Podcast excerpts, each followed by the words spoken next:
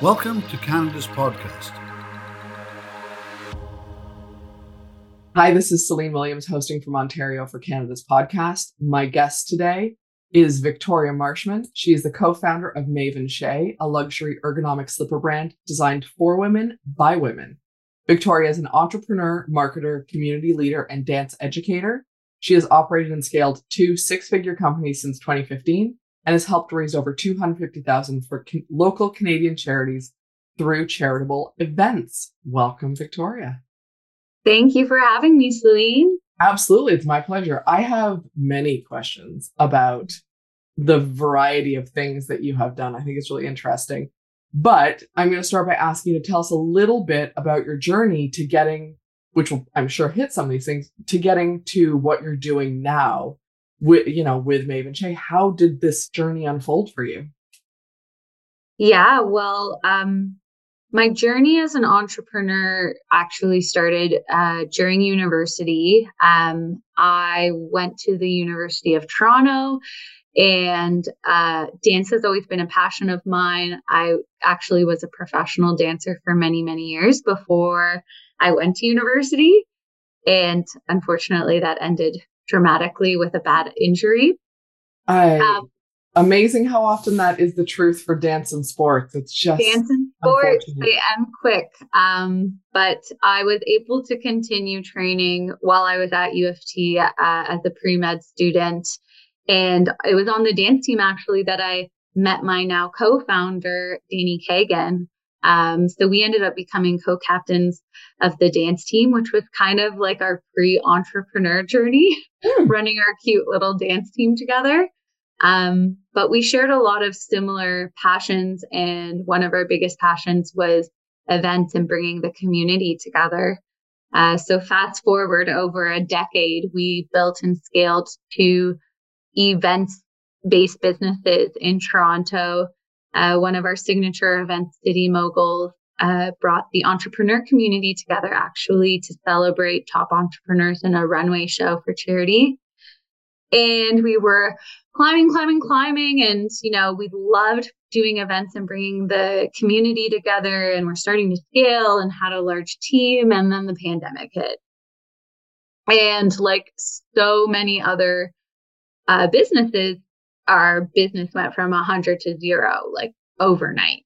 Yeah. Um, because everything we were doing was in person. It really was all about that that in person connection. So during that those early days of the pandemic, which feel like a long time ago now, um, we kind of we had a decision. We could wait and see what happened in the event industry, or we could try something else. Um, and we took the pandemic as a blessing in disguise and used that time to think about what products we felt like we were missing during the pandemic. Mm-hmm. And it was a multitude of things that happened all at once, but it was being at home for the first time, working from home. That was so new for so many of us. Um, my co founder, Danny, she got pregnant during the pandemic and was experiencing a lot of like excruciating back, hip, and knee pain, which a lot of women have during pregnancy. Yep. And one thing led to another. And we kind of had an aha moment that there's not really proper footwear designed for people to wear at home, slippers. Like slippers are typically frumpy. They get real stinky. I don't know about yours, but mine get super stinky. and they're not supportive. They're not made to support you all day. So that kind of started our journey during the pandemic to create the dream slipper, something that we really wanted during the pandemic and we didn't have. Um that it's I so it's really interesting to go from events to product, right? Like that's a big I'm a shift. There's I like I'm curious what you learned took from running events that he was able to translate to kind of a product based uh, endeavor or or versus like what was completely not applicable or brand new in this product world where you're like i we had not thought of that because that was just not in our realm of awareness prior yeah huge pivot. like no, no connection at all. Um, so yes, the pivot from being a service based to a product based entrepreneur was steep. However, mm. the biggest thing I've learned is there's a lot of things that care you can carry with you, um, regardless of what type of your business you're in. Number one, our operations and how to build a team and find the right people to support us. Those skills are like invaluable and doesn't matter what type of business you're in. You know what your zone of genius is and what you're good at and figuring out the people that you need to help you with all the other buckets. For us, creating a product was like, we've never done this before. We need support. We need mentorship. We need a, a footwear expert. Um, yeah. That was like a big bucket for us to fill. So that like operations piece, I feel like really transferred nicely for us. And um, we were marketers by trade, even in our events, because we built and scaled our own events. Like we created events from scratch. We invited people. We got hundreds of people out. So we knew how to build community on social media and get people excited about something. In, instead of it being like an in person event, it was a product. So there has been a lot of skills that have transferred over, but my gosh, the journey to create a product from scratch now that I've gone through it three years in, because it took us literally three years from idea to like product being in our hands, I have a tremendous amount of respect for any other entrepreneur who also does that because it is a long journey. It's, it's a, I have not done it. So full products are I definitely work more in the service world, but I yeah. I know who have done it. It's there's so many iterations of something that you're not even thinking about ahead of time. You're like, oh, make a few changes and it'll work out perfectly. And then so many iterations and so many, you know, testing things. And that's what I've heard from other people is like, you, you can't even imagine how many times you're gonna be like, that's not it, that's not it, that's not it, to get to what is it. Yeah. Yeah. And uh, especially when it comes to a technical product.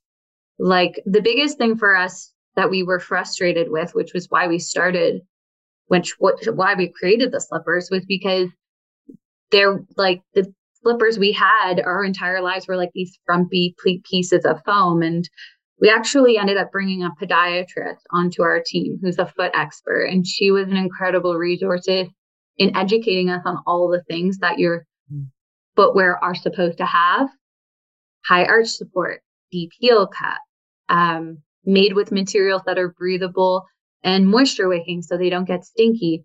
And especially for women, if women are listening, I'm sure they are. We have so many things we also have to deal with. We're way more susceptible to plantar fasciitis because we're forced to wear high heels and shoes that are really bad for our feet. And as we get older, our arches actually flatten over time, like women's feet. Men don't have this issue, but our arches flatten over time due to menopause and just going through life changes. So we really have to be conscious of A, wearing supportive footwear and B, having that arch support because, or we're going to be dealing with not just foot issues, but back, hip, knee issues. So yeah, it, you, we, once you get into like the technical elements of creating a product, you realize how many things you actually have to put in. And it took us 12 iterations of our prototype to get to a place where we were like, this is okay. It's not perfect, but this is okay. Yeah. That's crazy. A lot, a lot, of iterations. It's a yeah. lot of iterations. Yeah. Um, so I'm curious. You mentioned building community was one of those things, one of the things that translated, and I think in today more than ever, building community is something that, and I, you know, I recognize it's something that we've been talking about for a long time. But I think today more than ever, as people are still working from home, as how people connect, it has, in my opinion, permanently changed in some ways, for better or worse. There are some changes that are I think going to continue to be ongoing. Um, mm-hmm. Um, building community is more and more of of a topic of conversation I have found with entrepreneurs. How do we build community? How do you sustain community? How do you you know, whether it's start or pivot or whatever, where where community's at. And I'm curious, in an event-based business, in a service-based business, there that in-person connection can sustain a community in a very specific way. And you can build a community around that connection, that in person, that like, you know, similar interests, whatever the case may be. How did that how was building a community around a product similar or different? Because I would imagine, I mean, I'm guessing, I might be wrong, that you're not like, we're doing these big in person, in person events around shoes. Maybe, but I, I would guess that's not a big piece of building a community for a product. Yeah. Yeah. Well, I think where people get it wrong is it's not about the product. Like we could be doing water bottles, we could be doing notebooks, we could be doing anything. But I think at the end of the day, um, when you're building a brand, period, regardless of if you're offering a service or a product or anything, when you're building a brand, you have values that you stick to as that brand. And you attract people that your brand's values align with.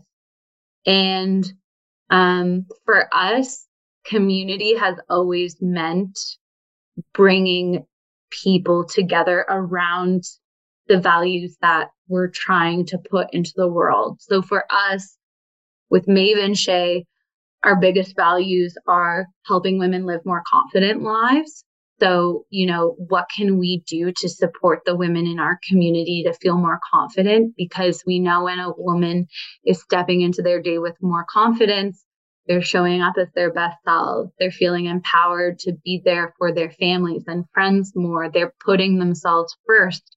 They're investing in themselves. So, confidence is a big thing for us. And a lot of the messaging and marketing and conversations we have online are about confidence and how we can, and tools and resources that we can give people to live more confidently.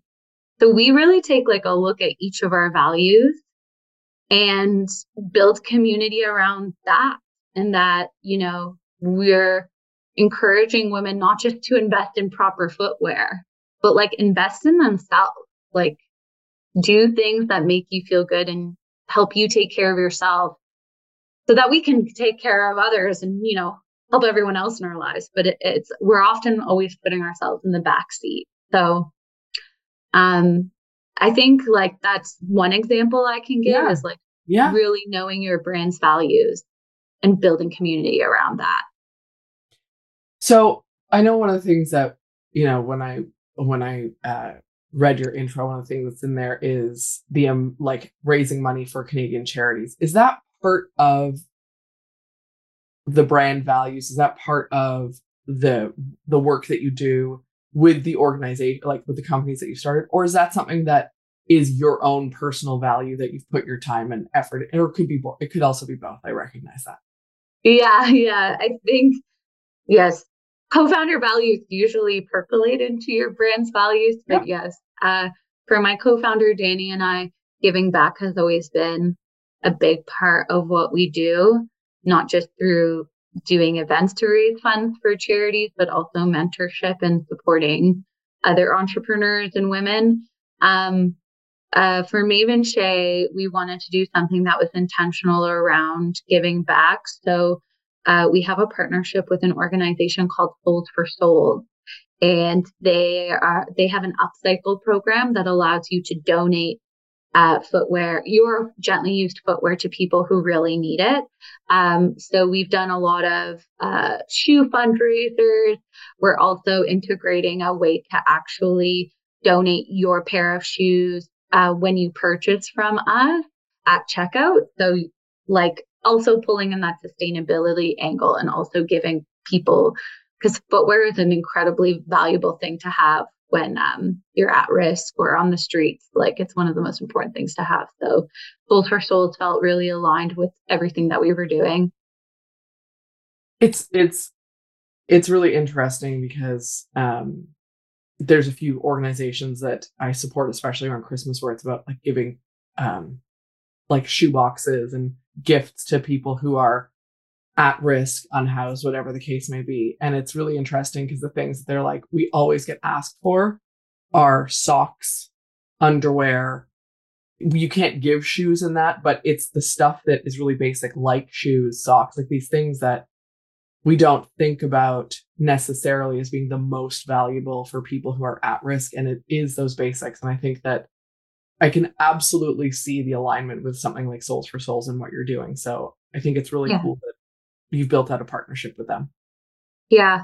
And just for Danny and I as people, like we are big on mentoring and um our previous organization, City Moguls, that was a big part of our ethos was, you know, we're in this together, especially as entrepreneurs. So uh, we have many people we mentor, many people mentor us, and it's we are really big into supporting one another. So that's what it's about. So I'm curious, is I know you said City Moguls, and there was another prior to that, presumably. Mm-hmm. Yeah. Um, you had mentioned too. Are either of those still up and running? Did you pivot them entirely shut them down during the pandemic? Like what what ended up being the end result of that? Because I and I ask that just so you have context.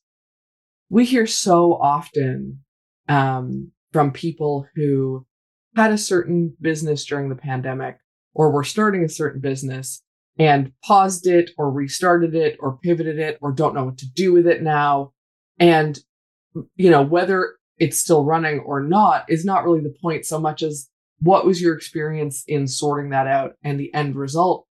Because I think the more we talk about that, the less shame people have about whether theirs did or didn't work, the more mm. understanding they have about the variety of choices that people were making inside of these businesses and these organizations. And, and I just, I think it's a really valuable conversation to have because you went through it very specifically pandemic or not, it could have switched for it, you know, but definitely that affected it. Yeah, I love this. And I think it's so important we pull back the curtain more on what happens in these big moments of transition and how to get through it. So, um, for us with City Moguls, like I said, we were running in person events. We did panels, talks, and then we had like our signature award show um, that got hundreds of people out. So when the pandemic hit, um, we didn't have the idea yet for the slippers. That was yeah. kind of like an evolving idea through 2020 and 2021. Um, but through the pandemic, we acted really fast on City mm. Moguls because we were in community leader mindset and we're like, wow, we're going through this. All of the other entrepreneurs in our community must be going through this. We got to like help people get together and create ways for people to talk and stay connected through this. So literally in like a month of the pandemic hitting, we launched a mastermind program called Mogul Cruise. And it was an online mastermind group. And this was before like people were do I feel like this is pretty common now, but this was like we were one of the only ones doing this. So we launched a mastermind group where entrepreneurs of like six to eight people would meet weekly and we organized the whole thing. Um, and within a, three months of us just running that cohort, we started doing some online networking events and some online talks and panels. And that led to us three months into the pandemic actually launching an online membership community for City Moguls. So we built out mentorship, a mastermind, and networking and all types of events through the pandemic. So 2020 was actually a great year for City Moguls. We managed to pivot and build this online membership community through that time and had about 200 members in our first year. That's and then 2021 happened. Yeah, it was great. And then 2021 happened. We were still uncertain about the in person stuff. So we continued to build the community online. But for us, Mave & Chez was also taking off, and we really saw the opportunity and were so passionate about creating this product. We were starting to be pulled into um, the Mave & Chez world, but still operating City Moguls. And then 2022 came and we were like, it, there was still, it was weird. It, early 2022, there was still uncertainty about what was going to happen, especially Absolutely. in Canada and in person stuff. So in 2022, we made the difficult decision to pause all the programming because Mave & Chez was really taking off. And I love that you brought this up because for us, it's we there has been a little bit of guilt and shame around it because a big part of us still loves that business and we're trying to figure out do we sell it? Do we try to get it acquired? Like what do we do? This community is so beautiful and we want to see it continue. And we're still kind of it's still kind of up in the air and people ask us all the time and we're so all in on Mave & Chez right now that we just don't know what to do. Mm-hmm. Um, but we we we know that there's still something there potentially in the future. We just don't know what. Yeah. Um thank you for sharing that so openly because I think it is it is tough and people have a lot of different feelings in moments like that and I think especially when there's a community element where it's like am I letting people down? Are right like it becomes there's so much more that comes up when there are people. Yeah. Yeah. And I feel like when you're in service based businesses where you're like giving something to people and it's improving and helping their lives, like you hold a lot of, like, you feel responsible. So that decision that day we had to decide to pause was like in, in my day in my days of like the highs and lows of entrepreneurship that was like one of the lowest because yes I felt like I was letting our community down. I felt like we had tried so hard during the pandemic to figure it out, but you know, we this this little product, this cute little slipper that we were so passionate about needed our 100% attention to be to be finished and put in the world. So we have to make diff- difficult decisions all the time and I think one of the biggest things I learned in that experience is really as an entrepreneur, you, you can't tie your self worth to the decisions you have to make in your business. Because in my early days, I would let it like really impact me personally. So I'm that's something I'm always working on. It's like, okay, I have to make this decision for her, for Mave & Chez, not for Victoria, but for for the business. You know, it's hard. I mean, yes, the so much of the work that I do in my business is around separating that you know, things aren't personal and we can't take things, we can't one make things personal, but we also can't take things that happen personally because it's so rare. It's so rare that things are actually personal. But because we're in our own experience, we make it about us. And I think mm-hmm. continuing, you know, to do that work as an entrepreneur, to your point, to separate those things out and be like, this isn't about me. It isn't personal. It's not, it, has to be like about looking at the situation without that lens, the more we can do that, the I mean, I think healthier mentally we are, we are, but also the easier it is to navigate the world. Yes, definitely feel lighter going through the day, not not that carrying, you know, that backpack of rocks of all the burden. Yeah. Yeah, absolutely. Um I so I'm curious. You mentioned the highs and lows of entrepreneurship, and this was one of the lows. What for you have been some of the highs and or some of the lows that you're like, there was a lesson in here, and this was my lesson from these lows. Because this one, it's very, you know, that kind of separating of Victoria and business sounds like a lesson inside of this low, or reinforced it at least. Yeah, I I'm a I love talking about the lows because I feel like those are where we learn the most things about ourselves. Um and you know also trying to not fall into the highs and the lows and really trying to stay level headed is like that's a whole other conversation.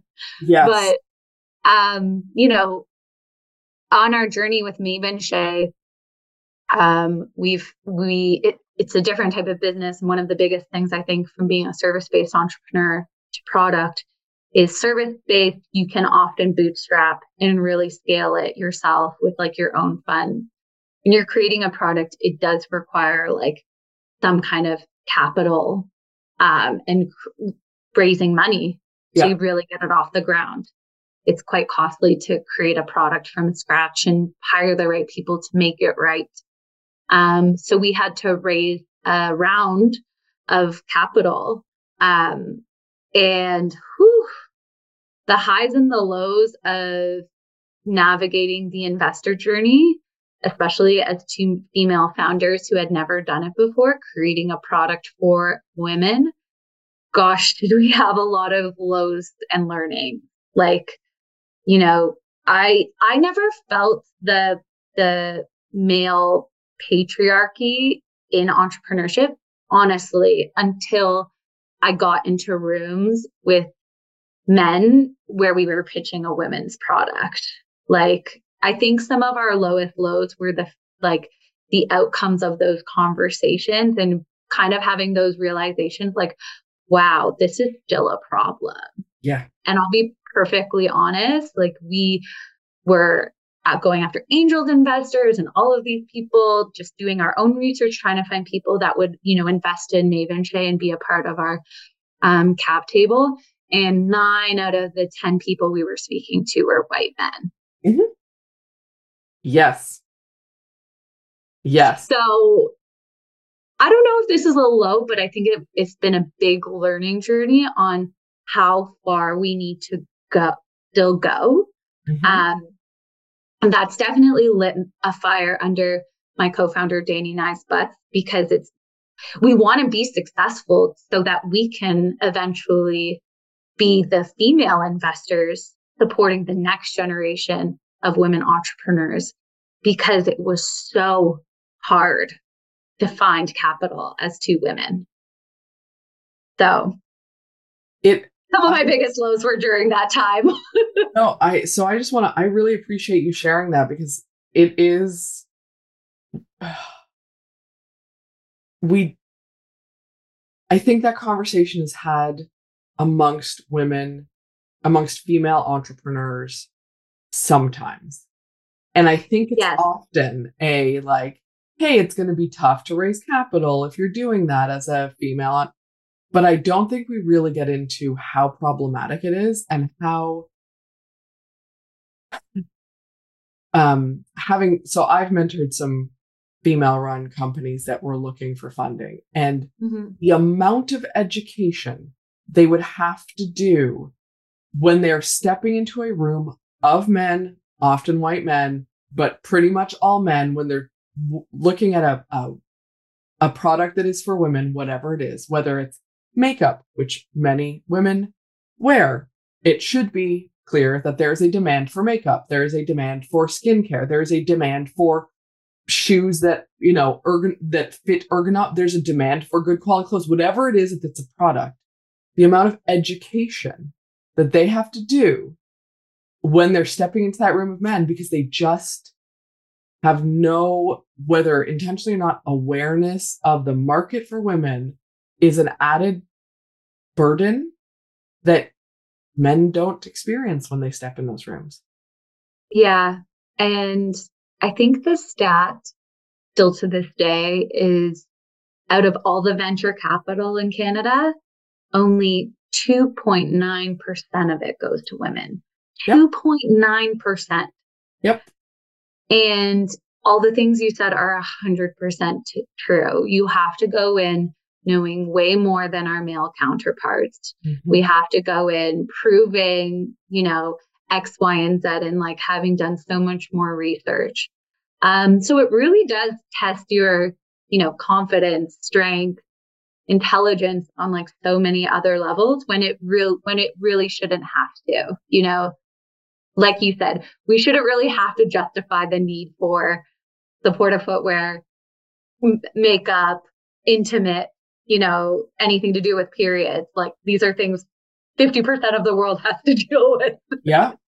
Yeah. I I've said this many times is I would I think about companies that are male led that have got astronomical amounts of funding. And I'm like, I would bet they didn't. I mean, I'm going to pick on Uber. I bet they didn't have to say, like, we have all of these test cases and proof that people are going to want to ride in cars with strangers. Mhm.